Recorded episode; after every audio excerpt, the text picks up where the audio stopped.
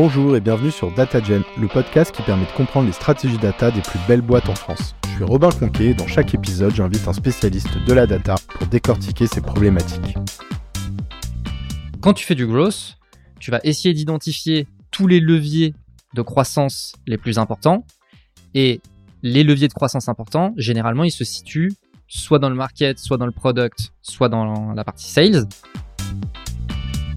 La particularité quand même du growth versus le marketing traditionnel, ce genre de choses, c'est que on essaye d'avoir une approche la plus scientifique possible. Et l'approche la plus scientifique possible, quel est l'élément qui fait que bah, on est dans la science? C'est la data. Moi, je viens te voir et je te demande de mettre en place du tracking, de remonter des events et tout machin. Tu vois, avoir ce réflexe de pourquoi tu veux ça? Oui, bien reposer la question, est-ce que c'est utile? Euh Voilà. Ah bah parce que en fait, je me dis, oui, mais en fait, ça, ça sert pas le business, ça, tu vois. Et, je pense que les bons data guys, c'est les flemmards. Ce podcast est rendu possible par DataBird, le bootcamp spécialisé sur la data. Je connais bien l'équipe, ils sont passionnés par la formation et la data. Si vous cherchez à vous former ou à former vos collaborateurs, vous serez entre de bonnes mains. Pour en savoir plus, n'hésitez pas à écouter l'épisode 29. Les fondateurs nous parlent des dernières news de DataBird et le premier alumni nous fait un retour d'expérience. Je vous mets également le lien vers leur site internet en description de l'épisode. Aujourd'hui, je reçois Jordan, qui est un expert de la growth. Je suis suis jamais sûr de comment on le dit d'ailleurs, growth ou growth, qui était euh, CMO, donc euh, directeur marketing de l'agence Germinal, pour ceux qui connaissent, qui est un peu une référence d'ailleurs dans ce dans ce secteur-là, et qui a maintenant cofondé Bulldozer, un collectif de freelance spécialisé encore sur la growth. Euh, tu nous en diras un peu plus. Et en plus de ça, il est maintenant influenceur, ouais, j'ose le dire, sur des sujets également de growth, mais aussi d'entrepreneuriat, euh, plus largement, avec, euh, je crois, la dernière fois que j'ai regardé, euh, plus de 40 000 abonnés sur LinkedIn, également une chaîne YouTube lancée il y a un peu moins d'un an qui se développe très vite sur autour des mêmes thématiques. Hello Jordan, ça va Bah oui, ça va très bien. Merci de m'accueillir, merci de m'inviter. Je suis très content d'être là. Avec grand plaisir. Alors peut-être avant de te, te, lancer sur ton parcours, je, je réintroduis pour ceux qui, qui auraient manqué les premiers formats un peu de ce type-là. L'objectif, c'est d'inviter des profils qui sont plutôt des utilisateurs de la data qui sont en dehors de la communauté data. Ah ouais, je suis en dehors de la communauté data, tout à non, fait. Je plaisante. Mais voilà, qui sont plutôt des utilisateurs qu'on l'a déjà fait avec euh, le produit, les opérations. Aujourd'hui, c'est la growth avec Jordan. Et donc, euh, l'idée, c'est d'en apprendre plus un peu sur ce métier et aussi bah, comment tu utilises la data au quotidien. Mais pour commencer, est-ce que tu peux nous en dire un peu plus sur ton parcours, ton passage chez Germinal peut-être, et nous dire comment tu t'es retrouvé aussi à cofonder euh, plus récemment euh, Bulldozer? En fait, je suis rentré dans le growth euh, après mes études et après mon premier boulot, parce qu'en fait, euh, j'ai fait des études de, pour être acheteur dans l'industrie, j'ai été acheteur dans l'industrie pendant un moment, etc. Donc, euh, j'étais très loin du milieu startup et du growth, marketing, etc. Mais euh, j'ai découvert un peu le milieu startup pendant mes études, euh, notamment pendant une césure que j'ai eu l'occasion de faire dans une startup à San Francisco. Et en fait, bah du coup, il y a eu un moment donné où dans mon parcours, je me suis dit mais je veux trop monter une startup et tout. Enfin, voilà. Puis en plus, c'était 2016, je crois, donc c'était vraiment le moment où, bah tu vois, typique The Family, c'était la folie et tout. Donc voilà. J'ai découvert le growth à ce moment-là en montant ma boîte. Et c'est aussi à ce moment-là que j'ai rencontré Grégoire Gambato, qui est ensuite, qui a ensuite monté euh, Germinal, qui était le CEO de, Germinal. Donc euh, je l'ai, rencontré avant qu'il, monte cette boîte. Et puis bon, moi, ma première boîte, elle a pas fonctionné. Je cherchais euh, à faire du growth à ce moment-là. J'ai cherché à faire du freelancing. J'ai contacté Grégoire en lui disant si t'as des plans et tout machin. Il m'a dit bah je suis en train de monter un truc. on a un peu besoin de gens vas-y bah viens prêter main forte tu vois. Et donc euh, en fait euh, bah, ça s'est bien passé. J'ai fait 10 jours de free euh, ils ont dit bah nous on vient de créer la boîte si tu veux on te prend en CDI et en fait j'ai été le premier salarié de, de Germinal. J'ai suivi toute la boîte jusqu'à être donc le directeur marketing. Et puis une fois que j'ai quitté Germinal effectivement je voulais j'ai quitté la boîte pour entreprendre. Je savais pas exactement ce que je voulais faire. Et puis du coup j'ai effectivement monté Bulldozer avec Enguerrand. Au début c'était simplement pour se dire bah là je fais du freelancing je sens que je passe à côté d'opportunités parce que je suis tout seul et que euh, on n'est pas une équipe. Et du coup, Enguerrand, il me disait, bah moi j'ai exactement le même problème. On s'est dit, bah viens, on bosse ensemble. Et puis après, on s'est dit, on a vu qu'on avait besoin de euh, X et Y haut de profil. On s'est dit, ah bah on va appeler les gens autour de nous qu'on connaît, qui sont bons là-dedans. Et puis euh, en fait, de là est né Bulldozer. Quoi. Tu peux nous définir en une phrase ce que c'est le growth déjà? Ouais. Alors en fait, le growth, c'est vraiment travailler sur tout ce qui génère de la croissance dans une boîte. Et l'erreur, c'est de considérer, tu vois, par exemple, en France, on a vraiment cette vision de le growth, c'est du marketing. Aux États-Unis, ils ont beaucoup cette euh, approche de le growth, c'est surtout du product. En réalité, le growth, c'est ça s'interface à trois niveaux le sales, le product et le market. Donc, quand tu fais du growth, tu vas essayer d'identifier tous les leviers de croissance les plus importants et les leviers de croissance importants, généralement, ils se situent soit dans le market, soit dans le product, soit dans la partie sales. Et donc toi, ton taf quand tu fais du growth, c'est d'avoir une vue là-dessus et d'essayer d'identifier tous les leviers de croissance ou de corriger les problèmes de croissance, etc. à ces trois niveaux. On va rentrer encore un peu plus dans le vif du sujet. Donc comme je le disais en introduction, l'objectif aujourd'hui, c'est que bah, justement tu nous expliques quels sont les chantiers principaux d'un profil, d'un profil growth, si ça peut se généraliser. En tout cas, on va essayer de le faire. Ouais. Euh, et comment, en particulier, il utilise la data au quotidien. Parce que Mm, mm. DataGen est un podcast sur la data. J'avais cru comprendre. Et pour faire ça, tu m'as suggéré qu'on utilise un framework, le framework gross le plus connu, s'appelle AARRR. Je suppose qu'on dit peut-être AR. mais Oui, je, je oui, savais oui. pas si on disait comme ça. ouais, ouais. Est-ce que tu peux nous expliquer ce que c'est pour commencer? C'est un framework qui vient définir un petit peu tous les différents euh, points sur lesquels tu peux avoir euh, des leviers euh, de croissance. Donc AARRR, donc ça fait acquisition, activation, rétention, referral, revenue. Je, vais expliquer, mais donc acquisition, c'est donc tu vas travailler sur des actions qui permettent de générer du trafic, d'amener des personnes à découvrir ton produit, etc. Ensuite, tu as activation, c'est bah, comment tu vas permettre à ces gens du coup qui sont venus sur ton site, qui ont euh, téléchargé l'appli, euh, peu importe, comment tu vas les activer. Donc activer quelqu'un, qu'est-ce que ça veut dire? C'est lui permettre de découvrir, de prendre conscience de la valeur de ton produit ou de service. Généralement, je prends un exemple, c'est euh, le e-commerce. En fait, le e-commerce, souvent les gens ils pensent que l'activation c'est le premier achat, mais non, l'activation c'est quand tu as reçu le produit et que tu l'as par exemple essayé. Parce qu'en fait, c'est pas parce que tu as réalisé l'achat que tu as compris la qualité du produit que tu avais acheté, etc. Donc en fait, l'activation, elle se déroule vraiment au moment où tu reçois le produit et que tu te dis ah ouais, ce produit il est cool. Et si tu trouves le produit cool, de bonne qualité, qui répond à tes attentes, etc., etc. Derrière, ça va avoir un impact sur le premier R qui est la rétention. Et donc, la rétention, c'est euh, bah, tout ce qui va permettre à la personne de reacheter, réutiliser ton produit, etc., etc. Ensuite, le deuxième R, c'est referral. Donc, comment est-ce que tu vas encourager les gens à parler de ton produit? Et enfin, revenu, c'est quelle stratégie tu vas mettre en place pour booster ton revenu? L'exemple un peu typique, tu vois, c'est l'upsell. Euh, tu vois, encore une fois, si je prends l'exemple du e-commerce, tu as mis un produit dans ton panier, on te dit euh, ah il vous manque 4 euros pour bénéficier de la livraison gratuite. Bah, tu vois, ça c'est une petite stratégie qui permet de booster le panier, de booster le revenu.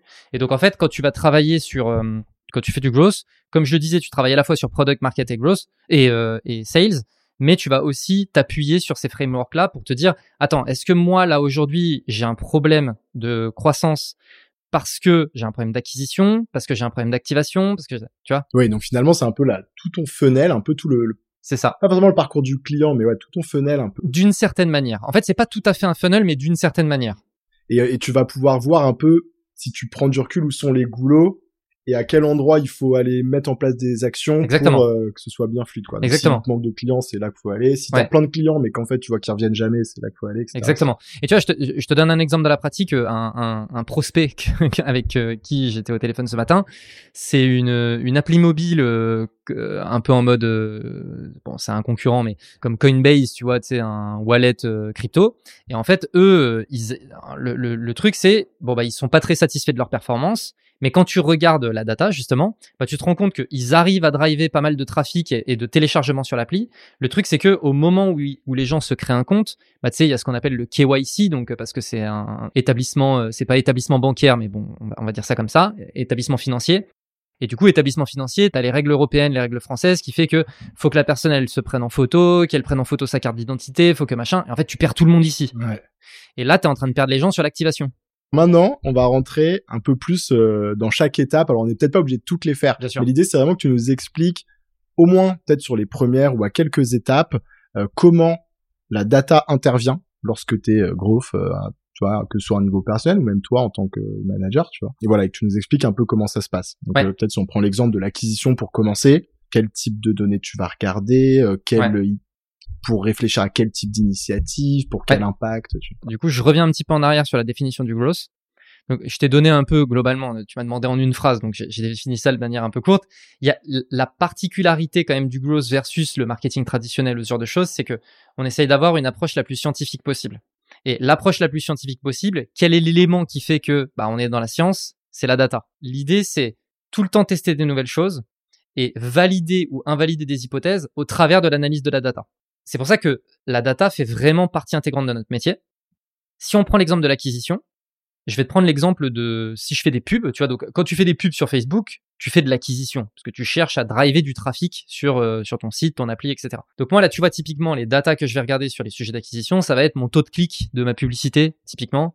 Et si mon taux de clic il est élevé, ça veut dire que a priori j'ai euh, ma publicité elle est quali, elle elle attire suffisamment l'attention, elle crée suffisamment de curiosité pour que les personnes elles se disent ah tiens ça vaut le coup d'aller plus loin. Tu vois, donc ça c'est typiquement sur de l'acquisition, le CTR, le taux de clic de ta publicité, c'est une data vraiment qui est super importante. Après sur de l'activation, ça va être justement le taux de conversion. Par contre, ton activation, bah, selon ce que tu fais, il va y avoir, en fait, elle va se diviser en plusieurs étapes. Je reprends le cas du e-commerce. Bon bah avant que la personne achète, il y a la mise au panier, le fait qu'elle écrive son adresse, le fait qu'elle mette sa carte bancaire et le fait qu'elle valide. Toutes ces étapes-là, c'est des étapes de conversion. Et donc moi, il faut que je mesure. Euh, je fais regarder au global. Je vais me dire bah sur 100 personnes qui ont mis au panier, il y a 10 personnes qui ont acheté. Si je regarde la data comme ça, je me dis, bah, du coup, euh, tu vois. Si par contre, je vois que j'ai 100 personnes qui mettent au panier, 100 personnes qui mettent leur adresse, 10 personnes qui remplissent la, CB et 10 qui valident, je vais me dire, ah, on a un problème au moment où la personne, elle met sa CB.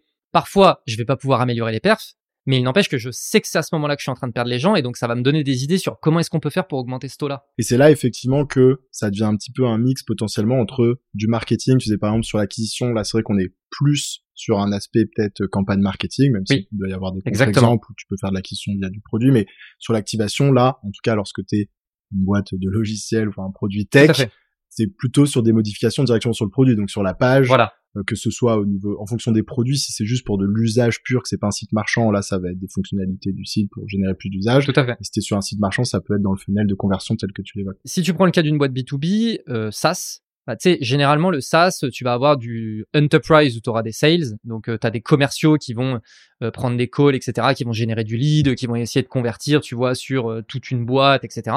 Puis après, tu peux avoir du self-serve, donc les personnes qui viennent et qui s'inscrivent d'elles-mêmes et puis vont tester le produit. Et tu vois, dans ce cas très précis, eh ben en fait, tu vas avoir à la fois de l'activation produit et de l'activation commerciale.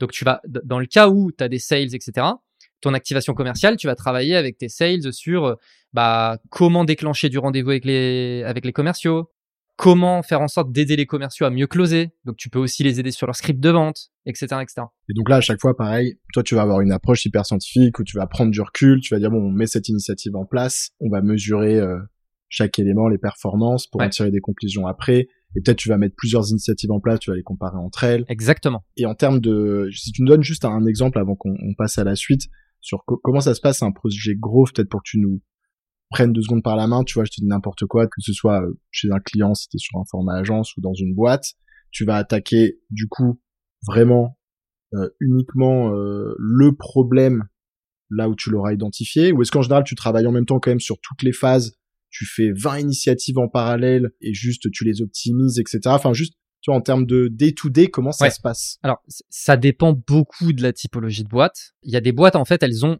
assez peu d'historique. Donc, quand il y a une boîte qui a assez peu d'historique, en réalité, ce que tu vas faire, c'est que tu vas regarder l'historique et tu vas regarder là où ça coince. Mais surtout, moi, ce que j'aime bien faire souvent, c'est une boîte qui a assez peu d'historique, j'essaye de lui créer de l'historique. Mon premier point, ça va être de dire, OK, toi, tu as testé euh, ça, c'est 10% des choses qu'on peut tester. Est-ce que tu es en train de galérer est-ce que tu as fait les bons choix et tu galères parce qu'ils sont mal optimisés ou est-ce que tu es en train de galérer parce que t'as pas fait les bons choix? Et donc mon objectif dans un premier temps, ça va être de me dire bah ça on le touche pas parce que euh, il faut faire des choix, c'est pas ma priorité de toucher l'existant, c'est en train de tourner, c'est pas génial mais ça tourne. Donc moi ce que je vais faire c'est comment je peux te permettre de passer de 10% de trucs à tester à 60% des trucs qui ont été testés. Donc moi, généralement, j'utilise le framework euh, CTVP euh, pour commencer parce que il y a beaucoup de boîtes qui viennent nous voir en réalité qui ont des problèmes d'acquisition. Mais c'est pour ça que je disais en, France, on a beaucoup cette vision marketing en fait du growth. Et parce que la majorité des boîtes qui viennent voir des, agences growth, etc., c'est, elles ont généralement des problèmes d'acquisition. Et du coup, le framework CTVP, c'est Channel Target Value Proposition. Donc, je vais tester des nouveaux canaux d'acquisition, je vais tester des propositions de valeur, je vais tester des audiences, et derrière, je vais regarder, OK, lesquels convertissent le mieux, lesquels répondent le mieux à tel et tel aspect, etc., etc. Et une fois que j'ai élargi un petit peu le scope, bah, c'est à ce moment-là que je vais pouvoir me dire, OK, dans tous ces trucs que j'ai testés là, en large, c'est quoi les initiatives qui ont le mieux fonctionné? Je vais éliminer toutes celles qui ont le moins bien fonctionné. Du coup, je vais resserrer mon scope. Et là, après, je vais commencer à essayer de rentrer en profondeur et essayer de travailler du coup sur l'entièreté du funnel, les éléments de conversion, d'activation, etc., etc. Voilà. Ça, c'est pour les boîtes qui ont qui sont assez peu matures. Les boîtes qui sont matures, elles ont un gros historique. On commence par un audit. Et généralement, avec l'audit, on est capable d'identifier, en fait, as un problème d'activation. On va se concentrer là-dessus.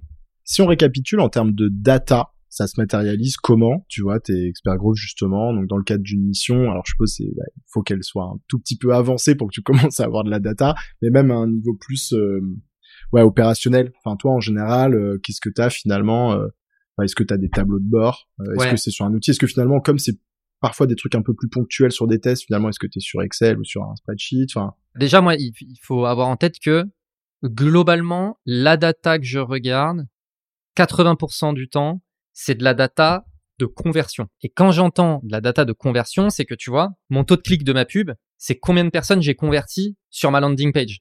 Par exemple, le nombre de personnes qui se retrouvent sur ma landing page, tu vois, l'activation, tu vois, avec le KYC et tout, on disait là sur les trucs, le wallet, il y a un certain nombre de personnes qui étaient sur ma landing page. Je veux regarder combien euh, utilisent effectivement l'appli. Ce que je vais regarder, c'est des taux de conversion.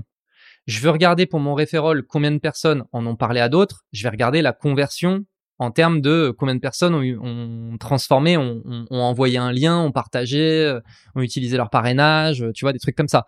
L'upsell, bon bah sur le nombre de personnes à qui j'ai dit, hey, il te manque 4 euros à ton panier pour bénéficier des machins, combien ont converti? Donc globalement, tu vois, je veux dire que si je step back un peu, la majorité de ma data, c'est de la data de conversion. Ce qui n'est pas de la data de conversion, généralement, c'est de la data d'utilisation d'engagement, c'est de la data très product c'est ah le taux d'utilisation de telle feature, des cohortes, des machins comme ça. C'est généralement beaucoup de la data euh, product, tu vois. Et donc généralement, s'il y a des product people, eh ben eux ils vont regarder cette data là et ils vont pouvoir me transmettre euh, des, des, des, éléments encore une fois un petit peu macro parce que moi mon mon objectif c'est c'est pas de rentrer dans des détails un peu micro. Il y a des gens qui sont staffés sur ces trucs-là. Eux, je leur laisse la, gérer la data micro. Moi, mon rôle en tant que growth, c'est justement d'arriver un peu à, tu vois, apporter ce, cette vue un petit peu macro de là, tu es en train de pinailler sur ce truc-là. En réalité, ça n'a aucun impact sur le business. Arrête de pinailler sur ce truc. tu vois, juste step back. Faut pas oublier que tout ce qu'on est en train de faire, c'est pour générer du business. Et après, sur les tableaux de bord, et ben là, euh, ça va généralement un petit peu se catégoriser aussi, c'est-à-dire tu peux avoir un, tableau de bord euh, d'acquisition, un tableau de bord sur ton activation, un tableau de bord sur ta rétention, etc., etc. Ah où tu vas retrouver un petit peu justement. Tu retrouves un petit peu ça. Tu retrouves un peu ça. ouais. Et généralement la data, tu vois, il y a beaucoup de data d'acquisition et d'activation. C'est du Google Analytics avec euh, de l'événement Google Tag Manager, tu vois, des trucs un peu, un peu basiques. Sur ton product, ça va être des outils euh, Mixpanel Amplitude, etc., qui sont très product, tu vois. Et après, euh, même sur de la data de rétention, ça va être le même type de produit puisque c'est, ouais, donc Mixpanel Amplitude parce que c'est aussi beaucoup de la data produit. Du referral, c'est un petit peu pareil. Enfin, tu vois. Si on le schématise, c'est surtout un le fait de venir réunir de la donnée product et de la donnée marketing. Et après, en fonction des initiatives, s'il y a des idées un peu originales, ça peut être d'autres choses. Mais déjà, si tu as euh, toutes tes données qui viennent de toutes tes stacks marketing de Google, de Facebook, etc. et des CRM, parce qu'il y a aussi, comme je disais, ah la, partie, sales. Sur la partie sales, généralement, tu vois, le CRM te renvoie de la data. Genre, ton taux de closing, il est de temps. Euh, sur le nombre de leads que tu as généré, tu en as qualifié tant. Sur le nombre de qualifs, tu as fait tant de démos. Sur le nombre de démos, tu en as closé tant. Mais c'est de la conversion encore une fois, tu vois. Et en termes d'organisation, comment ça se passe en général? Euh, Quel type de profils interviennent et, en particulier justement autour de cette thématique data? Je sais pas, moi de l'extérieur, c'est vrai que j'ai l'image des profils grosses qui sont un peu touche à tout, qui sont un peu dans la démerde. Euh, Est-ce que toi, d'expérience, tu vois quand même des profils data spécialisés growth qui sont dans des squads growth, hein, qui ont leur place un peu à part entière? Est-ce que c'est juste ils interviennent pour un petit support justement peut-être sur la partie bah, tracking outils est-ce que finalement la plupart du temps euh, les profils gros se débrouillent euh, Comment ça se passe? Pareil, ça dépend de la maturité de la boîte. En fait, euh, généralement au début, sur des boîtes assez jeunes, effectivement les growths sont un peu touche à tout. Et c'est eux qui vont gérer leur data, etc. Ils vont se créer leurs events, Google Tag Manager, Amplitude, tu vois, des trucs comme ça. Après, quand tu as des boîtes qui sont quand même un petit peu costauds, avec vraiment des équipes dédiées, etc., généralement, tu vas avoir des profils data dans les équipes growth qui, du coup, vont être, vont identifier les opportunités macro, encore une fois, donc qui vont, qui peuvent s'interfacer avec des équipes product, qui peuvent s'interfacer avec des équipes sales et tout, et qui vont justement permettre de faire le lien et d'identifier les opportunités et d'essayer de créer euh, bah, voilà du lien euh, là où tu sais dans les boîtes c'est un peu siloté tu sais l'équipe sales l'équipe product machin Et du coup, parfois, tu es en train de passer à côté d'opportunités juste parce que t'as pas eu ce recul. Et en fait, les personnes qui font de la data euh, dans les équipes growth, généralement, ils essayent d'identifier, tu vois, ces liens que les personnes ne voient pas, en disant, mais en fait, en product, ils ont un problème parce qu'il y a un, il y a un problème en marketing. Oui, quelque chose qui demande justement d'aller gérer une initiative euh, un peu transverse à deux ou trois départements euh, que tu évoques, même si euh, si tu le regardes que dans le silo de chacun, ils auraient pas pu l'identifier eux-mêmes, ou voir sur le moment ils ont l'impression que l'initiative va plus leur faire perdre de temps qu'autre chose. Il faut vraiment leur dire non mais regarde d'un point de vue business global, là tu as plus d'impact sur la boîte en aidant peut-être le marketing sur cette initiative. Plutôt qu'en restant figé. Ouais. Et tu vois, le, le, truc un peu caricatural, alors ça, généralement, les boîtes, elles, le, elles le captent parce que ça crée du conflit en interne. Donc, vu que ça crée du conflit en interne, elles, elles captent, euh, tu vois, voilà. C'est pour ça que je, je, je, me sers de cet exemple. C'est euh, les sales, ils closent pas les commerciaux ils arrivent pas à closer. Les marketeurs, euh, eux, ils sont en train de dire, euh, on génère un max de leads, on génère un max de leads, tu vois. Et du coup, les marketeurs, ils sont trop contents, ils disent, on a rempli nos objectifs. Les sales, ils disent, putain, mais comment ça se fait qu'on n'arrive pas à closer et tout? Et en fait, quand tu step back, tu te rends compte que les marketeurs, ils sont en train d'envoyer du lead, mais en fait, c'est des leads absolument pas quali.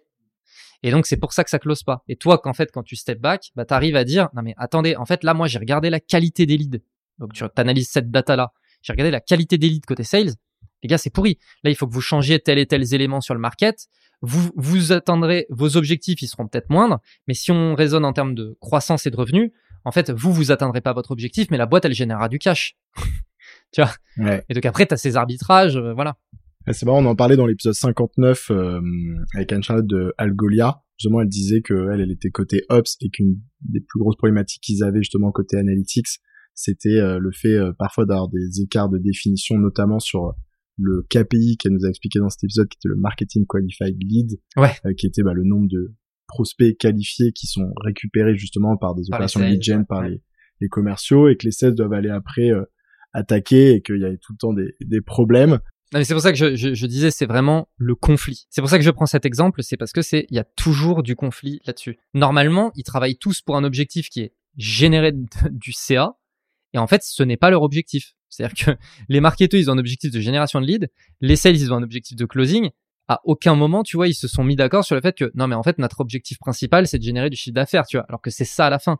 Et juste en leur mettant le même objectif, naturellement, ça remet le marketing en position de mince, on n'arrive pas à générer du chiffre d'affaires, pourtant on génère plein de leads. Qu'est-ce qui se passe, tu vois? Ah bah il faut peut-être que j'aille parler avec les commerciaux. Et là, tu crées plus de la du conflit, tu crées de la collaboration. Et du coup, ça m'emmène à la question suivante. Euh, quels ont été euh, les plus gros challenges justement sur cet axe analytics que toi t'as rencontré ou que t'as vu en tout cas au sein d'équipe Growth? Il y en a pas mal. En fait, le truc c'est déjà les biais d'analyse. Tu vois, parce que la data, bon, on disait méthode scientifique, etc. Les gens qui font de la data, ils ont cette euh, méthode scientifique. tu vois, ils ont cette, tu vois, tu sais, c'est comme, euh, je sais pas, tu, tu, tu fais un A/B test. C'est l'exemple un peu typique, c'est tu fais un A/B test et puis tu vois que ah, il y a un, tu vois, ton A, il est en train d'exploser ton B. Et en fait, bah, quand t'as pas la maturité, tu peux te dire, il est en train d'exploser euh, le B. En fait, quelqu'un qui est un peu, qui connaît la data, le A qui explose le B, il va se dire, c'est pas normal. ça pourrait pas être autant. voilà, genre, faut aller travailler dans la hmm, data pour. Euh, je crois qu'il y a un biais dans l'affaire. Je crois qu'il y a un biais dans l'affaire. Il faut qu'on, il faut qu'on rentre un peu plus dans le détail. Et en fait, tu vois, quand t'as pas cette maturité data, en fait, tu prends des décisions qui sont pas bonnes parce qu'elles se basent sur des biais que t'as pas été en mesure d'identifier. Donc ça, c'est déjà un premier challenge. Et après, il y a l'aspect technique de comment récolter de la data. Donc ça, euh, Généralement, une boîte qui se lance, encore une fois, la data que tu vas récolter, c'est de la data assez simple. Après, quand tu commences à avoir euh, du SaaS avec beaucoup d'utilisateurs, euh, des cohortes, euh, tu vois, pas mal de features, tu regardes par feature et tout machin, la mise en place technique, ça commence à devenir un peu costaud, quoi.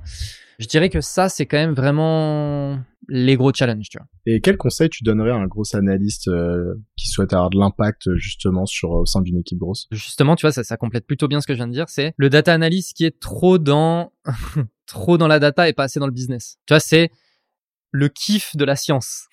je sais pas comment expliquer, mais tu vois un peu ce truc de regarder dans le granulaire, essayer d'aller trouver le petit truc qui euh, machin nanana.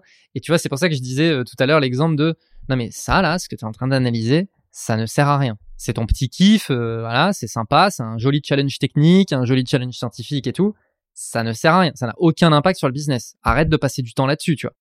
Et du coup, je pense que le truc à faire, c'est garder cette vision business, step back. Ok, en fait, ma data, c'est le moyen qui me permet de, et c'est pas c'est pas une fin en soi, tu vois. Ouais, mais donc le juste milieu, c'est marrant parce que les deux challenges que tu évoques finalement, c'est quand même d'avoir des gens qui sont euh, d'un côté quand même assez calés sur l'aspect scientifique et qui vont être capables de savoir quand un truc est pas fiable statistiquement ou qu'il y a un problème, etc., de, de le sentir ou après sur l'aspect euh, setup quand tu passes sur des analyses beaucoup plus complexes de cohortes comme tu dis où là faut quand même être costaud sur l'aspect data mais aussi sur l'aspect technique parce que ça devient un peu plus complexe avec beaucoup de données à croiser mais en revanche faut quand même pas perdre le nord et rester business et pas s'enfermer dans euh, que de l'ingénierie ou de la data pour de la data donc faut faut avoir un peu euh, faut trouver Exactement. Le, juste milieu. Exactement. Mais tu vois, pour en revenir un petit peu à ce truc de l'AB test, tu vois, je reprends ce truc-là. En fait, l'AB test, encore une fois, c'est un outil au service d'eux. Il faut pas que toi, en tant que data guy, tu lances un AB test pour le kiff d'avoir une data, tu vois.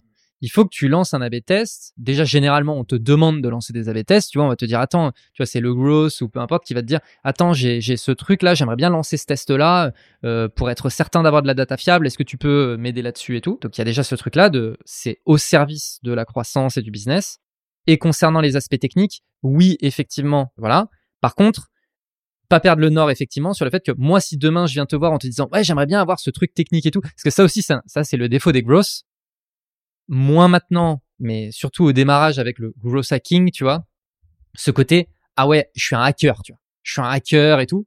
Et du coup tu as des gens ils ont le kiff de récolter des informations qui n'ont aucun intérêt mais parce que waouh, tu te rends compte, on est capable d'avoir cette data là, tu vois.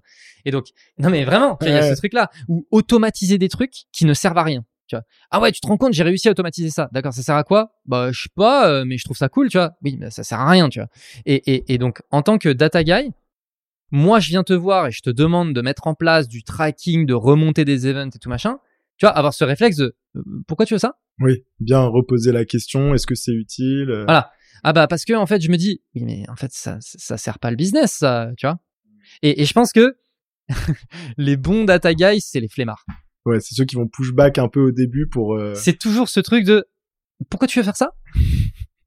Tu vois c'est marrant comme vision des choses mais ouais je vois. Écoute on arrive sur les dernières questions. Donc là l'idée c'est un peu euh, question-réponse. C'est la première fois que je le fais euh, justement dans le cadre de ce format un peu utilisateur de la data, mais je m'étais dit c'est intéressant parce que l'objectif de ce format c'est de mieux comprendre bah, des profils qui utilisent la data euh, en entreprise.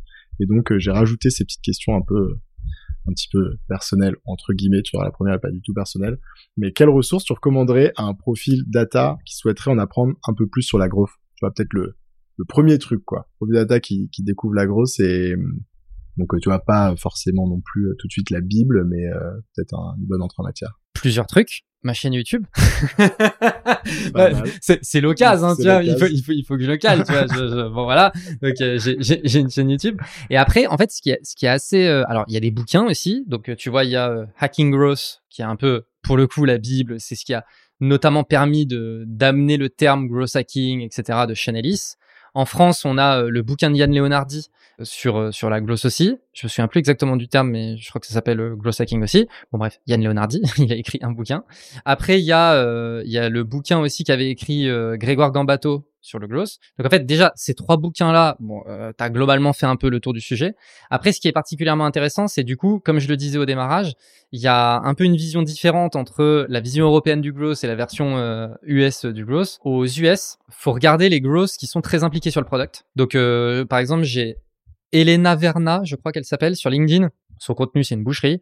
Il y en a une autre, c'est Léa, je sais plus son nom de famille. Léa, L-E-A-H. C'est la particularité. Donc, euh, il y en a peu qui s'appellent, euh, qui ont un nom comme ça. Donc, assez facile de la trouver. Pareil, en fait, elles font du gross. Et en fait, elles font du product, tu vois. Et en France, après, bah, il y a plusieurs personnes, tu vois, qui font du gross, mais euh, généralement qui sont un petit peu plus market. Mais du coup, voilà, bien garder en tête cette vision market. Voilà, c'est un peu pour les ressources. Je mettrai tout ça dans dans la description. Yes. Qu'est-ce que t'aimes dans le gros Trois choses. La polyvalence, c'est-à-dire que je fais à la fois du market, je fais à la fois du product, je fais à la fois du sales, j'ai aussi de la data, etc., etc. La deuxième chose, c'est le côté vraiment impact business. C'est tu sens que dans ton métier, tu as un impact sur le business. Et donc, bah ça c'est hyper gratifiant quand même. Et la troisième chose, c'est psychologie sociologie. Parce que en fait, oui, tu utilises des tools, oui, tu as une méthode scientifique, oui, machin, nanana. Tout ce que tu fais, c'est au service des gens. Parce que si tu te mets pas au service des gens, tu fais pas croître ton business. Et donc, le truc, c'est que tu crées de la valeur financière, du chiffre d'affaires, en apportant de la valeur autre, tu vois, de tes utilisateurs. Et donc, ça nécessite d'avoir une vraie compréhension de la psychologie humaine, la sociologie, etc., etc. Et d'analyser vraiment le comportement des gens. Et c'est fascinant, tu vois. Parce que vraiment, il y a des fois où tu te dis, mais c'est fascinant de voir que les gens, t'as changé ce petit truc et ils se comportent d'une manière complètement différente. Et c'est fascinant d'analyser ça, tu vois. Voilà, ça c'est vraiment, euh, j'adore. Qu'est-ce qui t'a le plus fait progresser? Alors moi c'est un biais, mais c'est euh, le fait d'avoir travaillé en agence. En fait, ce qui fait vraiment progresser, c'est de voir, c'est la diversité des projets. Tu vois ce truc, tu as des apprentissages, tu te dis ah bah tiens ça fonctionne comme ça, je vais faire pareil chez l'autre, et puis en fait ça fonctionne complètement différemment. Et puis tu te dis attends, euh, vas-y on va réessayer sur lui, puis ça refonctionne encore une fois différemment. Et cette diversité, fait que, a un moment donné, tu es obligé d'avoir une courbe d'apprentissage qui est forte. Parce que du coup, tu vois les cas particuliers, tu vois machin. Et tu vois, c'est notamment ce qui m'a permis de comprendre que, en fait, c'est pas un enjeu technique. Parce qu'au début, je pensais que c'était un enjeu technique, euh, le growth. En fait, c'est pas un enjeu technique, c'est un enjeu d'humain. Parce que ça, c'est l'élément qui est pareil chez tout le monde, tu vois. Et enfin, quel est le meilleur conseil qu'on t'ait donné? Just do it. Just do it. Parfait. On va finir là-dessus. Écoute Jordan, merci beaucoup d'être venu merci à toi. nous faire découvrir euh, le métier de growth. J'ai l'impression que c'est growth qu'il faut dire. J'ai passé un super moment et puis je te dis à bientôt. À très bientôt encore, merci. Merci d'avoir écouté cet épisode. Si vous souhaitez soutenir le podcast, vous pouvez m'ajouter sur LinkedIn, puis liker et commenter les posts que je fais chaque semaine pour présenter les épisodes. C'est ce qui m'aide le plus à faire connaître DataGen. Merci et à bientôt.